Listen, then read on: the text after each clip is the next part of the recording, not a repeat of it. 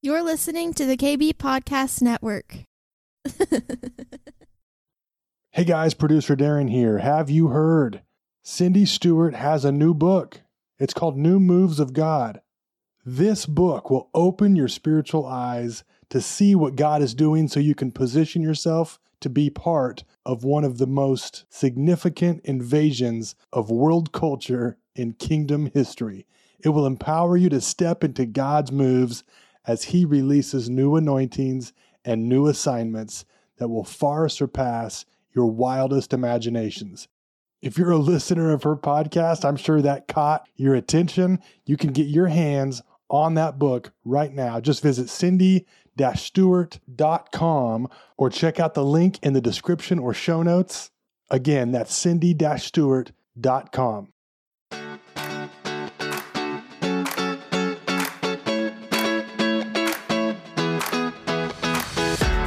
Welcome to the Cindy Stewart Podcast, a source for encouragement as you learn to discover God's dream for your life. With a passion to help you on your journey, here is your host, Cindy Stewart. Hi, I'm Cindy Stewart, and welcome to my show. I love that you've come to hang out with me today, and you are going to be so blown away because I have a special guest with me that has such an anointing for finance. And who doesn't need an impartation for finance? I know I always do, but she has written a book and it's called The Money Handbook. And we're going to talk about this today. And we'll give you all the information of how to order it. But, you know, she's an author, she's an entrepreneur, but not just an entrepreneur, she is a financial entrepreneur. She knows when there is oil on a place to make money. And she's going to talk to us about God's heart for finances and really just help us to have a bigger picture and turn on those light bulbs for us where we're missing it. So, without further ado, I want to introduce my uh, special guest, Samia Palladino. So, Samia, thank you for being a part of this. I'm so excited. Having me, I'm happy to be here. I'm glad you're here too. And we have so much to talk about because I know, like I said, you carry an anointing for finance. And that is a powerful thing to carry because not only do you understand the financial part of what the word says, but you also understand the financial part of the world and being able to merge those two together in order to do what Deuteronomy 8:18 says that God has given us the power to create wealth. And that's what we're going to talk a little bit about today is that power to create wealth. So, um, as you were writing your book, really, well, let's just start. Tell us a little bit about yourself. The audience loves to hear about you, to be able to connect with who you are. Yes. Uh, well, my name's Samia, and uh, it's Hebrew. It means God hears. Mm. And I was raised in a traditional Jewish home. And in the Jewish culture, it's very common to talk about money, talk about investments. It's something that is discussed regularly. So there isn't like shame around it. There isn't any type of embarrassment if you are able to create wealth. And so, because of the type of culture I was raised in, um, it was just very fluid for me. It's almost like a language when you learn finance and you learn how to invest it and you learn how to multiply it. It's almost like learning a language. And so when I was writing this book, my heart behind this book was that I wanted to teach the Christians how to multiply money like the Jews do from a biblical perspective. And um, I am a believer. I'm a Messianic Jew. And so I kind of carry both, where, yes, I have the Jewish heritage, um, the covenant blessing, which all of us can walk in because the Gentiles are grafted in, right?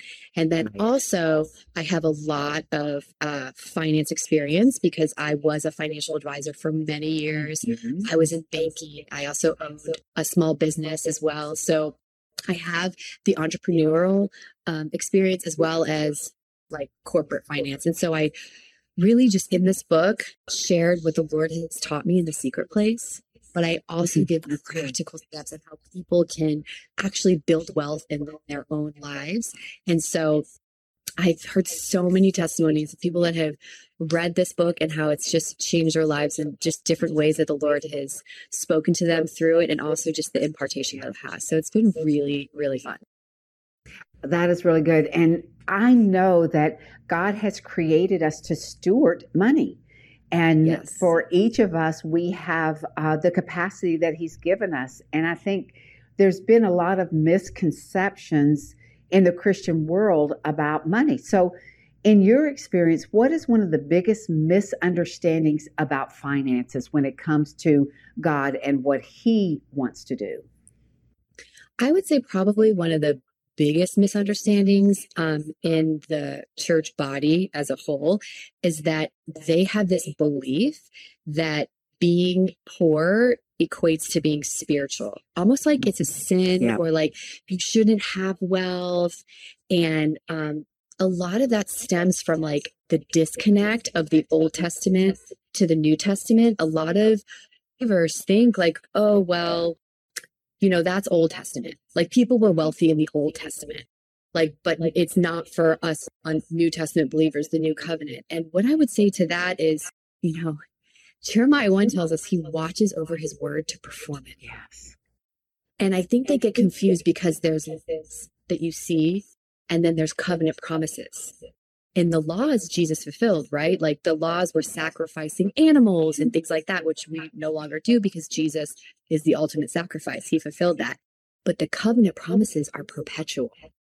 They're forever. And in Psalms 89, it says that my covenant I will not break. He doesn't break his covenant. I will not alter the word that goes out of my mouth. And so it's really um, important for people to know that those covenant promises, it talks about in Galatians 3.29, where it says, you have access to the promises of Abraham through your faith in Jesus because you're heir, that if they connect their faith to that, that they can be walking in the provision in the prosperity of the Lord. And I think um, sometimes when you start using language like prosperity, people get really triggered. And they're like, oh. And the reason is, is they have seen uh, believers accumulate prosperity and then they end up wrapping their pride around it and they think it's because of them. They get like a Nebuchadnezzar complex. Yeah. And what I would say to that is Timothy tells us in, in First Timothy that if you are wealthy be rich in extravagant giving. Yeah. And so yeah. the, the issue at hand is that we are called to create wealth with God. Because what happens is that blessing of Abraham that Apostle Paul's talking about that we have access to, it's so that you're a blessing to the nations. All nations will be blessed through you. And a lot of times that takes finances to have that type of influence and impact. And God is a creator, right? He created the right, world with his right with his words. And so it's in him to create, and we're made into his image. So because of that, he, when he gives us that power that you meant, that word power in, in Hebrew is authority. I give you the authority to create wealth. Authority is your identity as a daughter, as a son. And so it's really linking up what the scripture says to your faith. And it's almost like you're pulling it from the heavenly realm into this realm on earth as it is in heaven of what God has in his heart for you. Because there's a destiny over your finances. Yes, we have gifts and talents, and there's a destiny, a divine destiny for our life of the people we're going to touch and and influence, but it's over your finances too. It's not just the gifting and the calling in your life. Yeah, I so agree with that. And you know, it's so interesting because um, one of my favorite scriptures is Genesis 26, where it talks about Isaac, where he sowed in this time of famine. Yeah. And then he reaped out of that sowing. And sometimes we think that when there's famine or there's economic squeezing, that we need to begin to hoard as opposed to sow, as opposed to bless, as opposed to uh, pour into what we're doing. And what happens is when we begin to hoard or begin to cling on or be afraid of the economic restraints, then it just creates a cycle of, uh, of poverty within us instead of a cycle of provision for us. And I know you talk a little bit about that in your book about this cycle of provision for us. Can you elaborate Yes. that on that a little bit? Yeah, absolutely. So, um, if you look at Deuteronomy 28, it talks a lot about blessings. The Yes. first half of the chapter, you'll be blessed in your coming in and you're going out. Your barns will be blessed. Your land will be blessed. Your womb will be blessed. Your family will be blessed. You know, it's like every aspect of your life. And what's important to realize is that provision and prosperity from the Lord, it's not just money. It's favor. It's open doors. It's like when things are unexplainable so that God has to get the glory. That is true Absolutely. biblical prosperity. It's so much more than money. Money is just a tool Yeah. that God will use. It's a method. And so when you talk about, you know, the provision from the Lord, a lot of times he'll put something in people's hearts to do.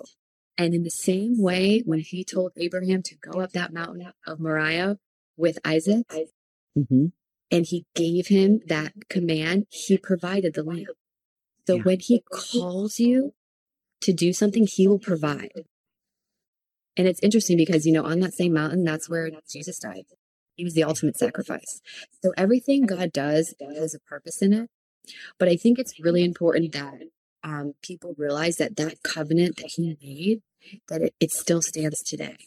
In fact, um, in Hebrews 8, it says that Jesus, through his ministry of being the head of the priesthood, it's a better covenant with more wonderful promises.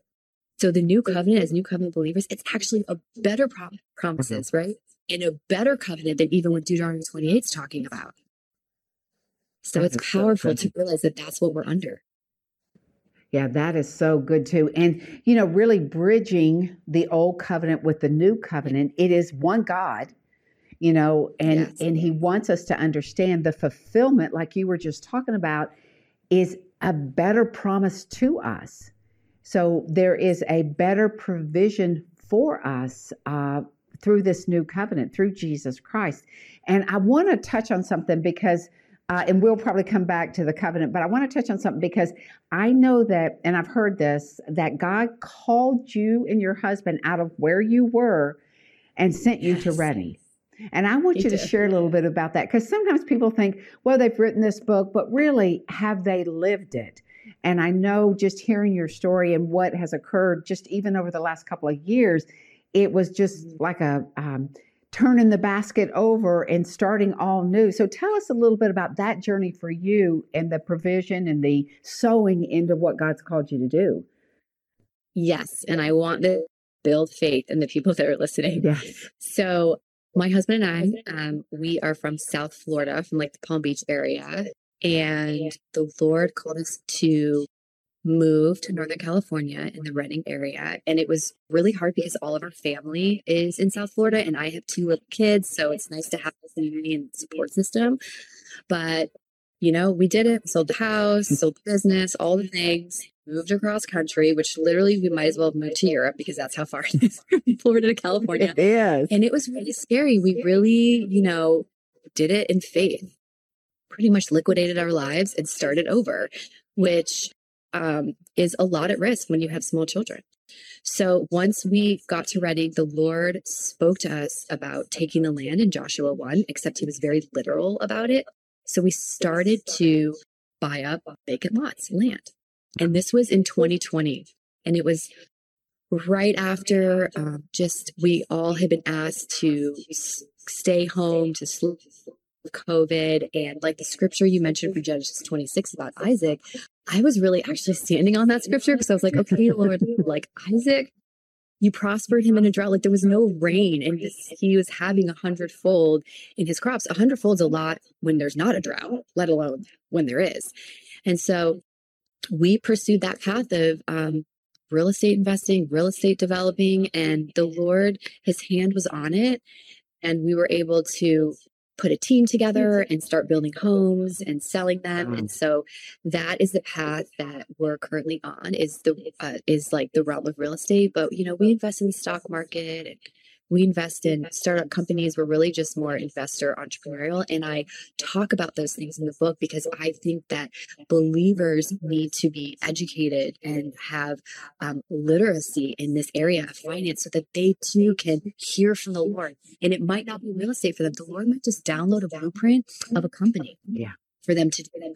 He may show them um, a new product that they can launch to market or a new type of business that they can open. You know, God creates. And so he will put that in us. Yeah. And it's just been a really beautiful and wild journey of trust and and knowing that he's Jehovah Jireh. Yeah.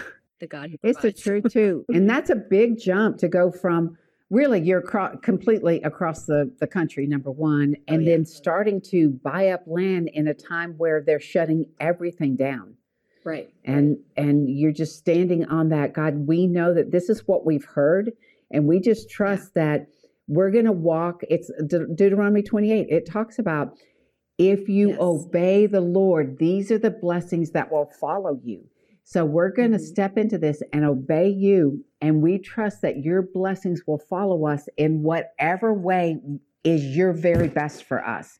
And, you know, so many times we try to project what it should look like, but God's very best seldom looks like what we think. It's always a lot better. It's always a lot better. And just think about not only did you buy up land, but so you invested in the community, but you provided jobs for people to help build houses. And then you provided houses for people uh, that were looking to move into a residence like that. So it, it's just like this cycle of favor, blessing, financial prosperity that you were able to pour into. Uh, really, Redding's a fairly small city. Um, it is. Just out of you and your husband's obedience, obedience to the Lord. Yes. And, and I, I would encourage anyone listening. Yeah, encourage yeah. anyone who's listening that like if they feel called to step out in faith, do anything that involves financial risk, and they really feel like the Lord told them to do it. The one piece of advice and encouragement I would give them is the same heart posture that Moses had when he's like, Lord, I'm not going unless you come with me. Yes. Every day to have that heart posture. Lord, I'm not going unless you come with me. Help me hire the people I need to hire. Thank you for divine connections. Thank you that I will, oh, yeah. that I will put the right people around me in my team. Like the Lord knows your strengths and your weaknesses and the people who can complement that and he'll bring them to you to accomplish the desires and the the destiny that are over your life. Yeah, and one of the things I loved about your book is it really gave very. Did I show it already? It's such an amazing book, and um, my husband and I love the whole financial arena. We are uh, entrepreneurs. We're we're pastors of a church. We love the fact that God uses finances as a tool to not only prosper others, but provide jobs for others, uh, stretch us, bring us bring us kingdom influence because we're in a financial position to influence people who aren't believers. Uh, so we, we just love the economics of God, the real economics. And in your book, I, I really uh, went through all the practical steps. You talk about the generational wealth, you talk about the buckets, which I love. And I want you to kind of share some of this that you feel like would be the key elements um, for the people who are listening because a lot of people hear about finances, they just don't know how. The how to is what they're missing. It's not that their heart isn't for it, they just actually don't know how to do it. So, talk about some of the practical steps that will help them get started. And of course, they need to buy your book because it really is so I mean seriously, when you when you know that there's a move of God on a certain arena and finances right now is a move of God. There is no two ways about it. I've seen people's debt being paid off. I've seen sudden um, uh, increases, raises, promotions that never should have occurred. I, I, saw people that should have lost their job because of the COVID situation ended up not only retaining their job, but getting raises to stay at their job and bonuses. So God uses every situation to shift. And right now, He's using finances to shift, to shift our thoughts, to shift our position. and to help us to get number one debt free because we know that that is a Yeah. stranglehold uh, credit card debt certain types of debts just stranglehold us but i am seeing an anointing on money it's just an anointing right now so help us understand some of the practical steps we can take to partner with god in this anointing he's releasing right now Yes. So the step would be to get rid of any short term debt, which is essentially any type of debt you have that has really high interest, which is generally credit cards. And Mhm. I give examples in the book and ideas, but usually you can, most people can do this in 12 to 18 months. And you can get a side hustle, you can do Instacart, you can do something online from home to make just some type of side hustle to add extra income that is used to pay that debt down. Because a lot of times, whatever's coming into the household, there's not enough extra, which is why they have the credit card debt in the first place.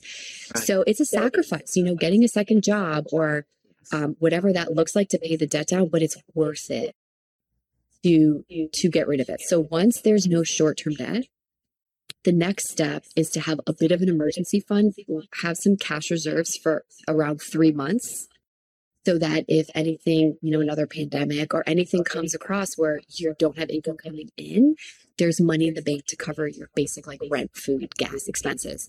So once you have no short term debt, you have money in the bank, then you're in a position where you can start investing and you can start Mm. having your money multiply for you. And the two greatest ways for people to build their wealth the first one is real estate, and the second way is the stock market. Those are the two greatest ways. Yes, people make money when they own businesses. Yes, you know, people make money bringing a product to market. But Yeah. the easiest entry is having investment properties where all you do is you come up with a down payment and then the renter ends up paying off your mortgage for you. Or you have a portfolio of stocks from the stock market and it averages around the, the stock market over the last 10 years averages around 10% a year. Some years it's up, some years it's down, but it's a long term. I think the issue is a lot of people like want to make money next. We sort of have come out of this like crypto bubble where everyone made a ton of money really quick. And the problem with that is you end up, your soul ends up attaching greed to it. So, you know, the Bible actually doesn't say that debt is a sin. It warns against it, but it doesn't say it's a sin, but it does say greed is a sin. So you really want to make sure the soil of your heart can handle increase. Because as you're able to steward it well, the Lord will give you more. And one of the keys, I believe, to protecting yourself from greed is giving. Yeah. It's a battle strategy. And I know it's a touchy subject when you start talking about giving and tithing, because again, people are like, oh, that's Old Testament. it is But what I would say to that is, you know, it's funny when I, I actually kind of laugh when people say that. The Old Testament, um, when it talks about when the law is given for the tithe, do you know that there's actually three tithes, you guys? The first one was the 10% to the priesthood so they could like operate the temple and do the sacrifices. And it was the second tithe they were required was for the festivals because the Lord was like, put money aside because there's seven high holy days through the year and they didn't work. They'd like travel to Jerusalem and celebrate these festivals. So it is very holy for you to take a vacation with your family. And the third time, where they put money every three years for the widow and the orphan. So it was more than 10%. You guys have, you know, and that was the Old Testament. And Jesus is like, hey, he's a higher standard, right? Yeah. He's like, if you lust with somebody, you've created adultery. If you have hatred in your heart, you've created murder. It's like an even higher standard. So what I would just encourage people is having a generous heart. It's the sowing and the reaping and partnering with the Lord. It's like your bank account is a joint bank account with heaven. And it's like, okay, God, I'm giving this to you. I'm giving this 10% or whatever it is. I know that you're going to bless the other night mm-hmm. because there's nowhere else in the scripture where he says, I will rebuke the devourer for your sake Yeah. if you do this. That's So. I think that um, that is what keeps you from greed is living that generous lifestyle. Yeah, that's really good. And I know that some people believe in the Christian world that if they, um, because of the new covenant, that tithing is no longer a part of it. What do you say to that? I believe you address that in your book some too, don't you? Yeah. Um, look, you don't have to tithe, you'll still go to heaven, but you're going to miss out on a lot of fun stuff with Jesus Here. A lot of blessing. Yeah. Well, I Uh, read a there's this study. story. Oh, go ahead. I was just going to say, I read a study okay. that it said that if every Christian tithed in the world, that we would wipe out hunger, we would wipe out disease, there would be no poverty. Because I think uh, the statistic is what about 20% tithe or something like that. But if every Mm-hmm. Christian tithe, we would completely transform the economic shape of our whole world, not just America, not just Europe, but the whole world. So tell us your story. Yes. I believe it. Um, it's the it's a it's a with Jesus when he's talking to the Pharisees, and they it's in the New Testament, and they were um, they were tithing their like herbs, and he addressed it, and he's like, I see that you're you're tithing these herbs, and that's good, but you're forgetting to take care of the people around you. Yeah. And I just really believe that if he wanted to do away with tithing, he would have right then and there. But instead, he was like, hey, it's good that you tithe, but don't forget about your neighbor and your family. And it comes back to loving the Lord your God with all your heart, mind, and soul, and your neighbor as yourself. And we even see that um, in the heart of God. You see that because in the Jewish culture, they were called to leave the edges of their field untouched so that if a foreigner came or a widow came, they could get the barley and the grain. And you see that in the story of uh, Ruth and Naomi when Naomi sent her off to go get, and she wasn't an Israelite, she was like a Moabite. And she was able to collect the food on the on Boaz's land. And so it's just like generosity. It's having that that mindset that it's helping others, it's being a blessing to others. If you want to Yes. walk in that covenant blessing and that he made with Abraham, which was you, he told Abraham, you will be a blessing to the nations. It takes generosity. It takes being willing to have a giving heart to do that. So when people think, oh, tithing, it's just Old Testament, you know, I, I strongly disagree. But Apostle Paul even said, you know, based on your income every week, give Yeah. according to your heart. Don't let anyone, right? Give according, like he loves a cheerful giver. Yeah. the, And that's the thing about it is, yeah, no, go ahead. the, Go ahead. the biggest thing, I would say, the biggest thing about giving is it detaches you from this worldly system Yes. and it puts that money into God's kingdom, into people doing the work for God. Because in heaven, like, I don't think I'm pretty you know money in heaven, right? Like the currency in heaven is souls because that's what Jesus died for. That's like the greatest prize is people. But here on earth, we're dealing with this monetary system. And so if you can take it out of the evil and put it into what God is doing, he'll bless it. It's I'm telling you, it's more about spiritual warfare than anything else. People are like missing the point. I love it. Generosity is a key. I have never thought of it in terms of spiritual warfare. That is like all of a Yeah. sudden this light bulb went off, and I'm like, absolutely. what? This is ridiculous, God. He is, I mean, He really does unfold these revelations and mysteries for us. And one thing I just want to add, because I want to ha- you to have time to pray over everybody and in part, but uh, when you become a giver, what happens is people start giving and pouring over you, and you're like, wait a minute, I, I, I don't give me things, but that's part of the uh, blessings of God is people just can't help it. They just want to pour into your life too, right? Yeah. So I'm going to invite you to pray over everyone and just release that blessing that God's put on your heart for them. Yes, I actually would love to pray the um, Numbers 26 prayer. I'm going to pray in Hebrew and then I'll translate to English. Yes, if that's okay. Thank you, Jesus. We bless the audience that is listening today. I thank you, God. You are a wealthy God, and that your desire is for your children to create wealth with you. And I just speak over them. Yevarechacha Adonai vayishmerecha. May the Lord bless you and protect you. Ya'er panavalecha v'hiunecha. May the Lord shine his face upon you and be gracious to you. Yisa vayasemlecha shalom. And may the Lord lift up his countenance upon you and give you his shalom, his perfect peace. And may your faith connect to the financial promises that are your inheritance. In Jesus' name. Amen. Thank you so much for being with me. And thank you for watching today. I know you're going to receive a financial blessing from this. And remember, you're the best investment you can make because God invests in you every single day. Amen.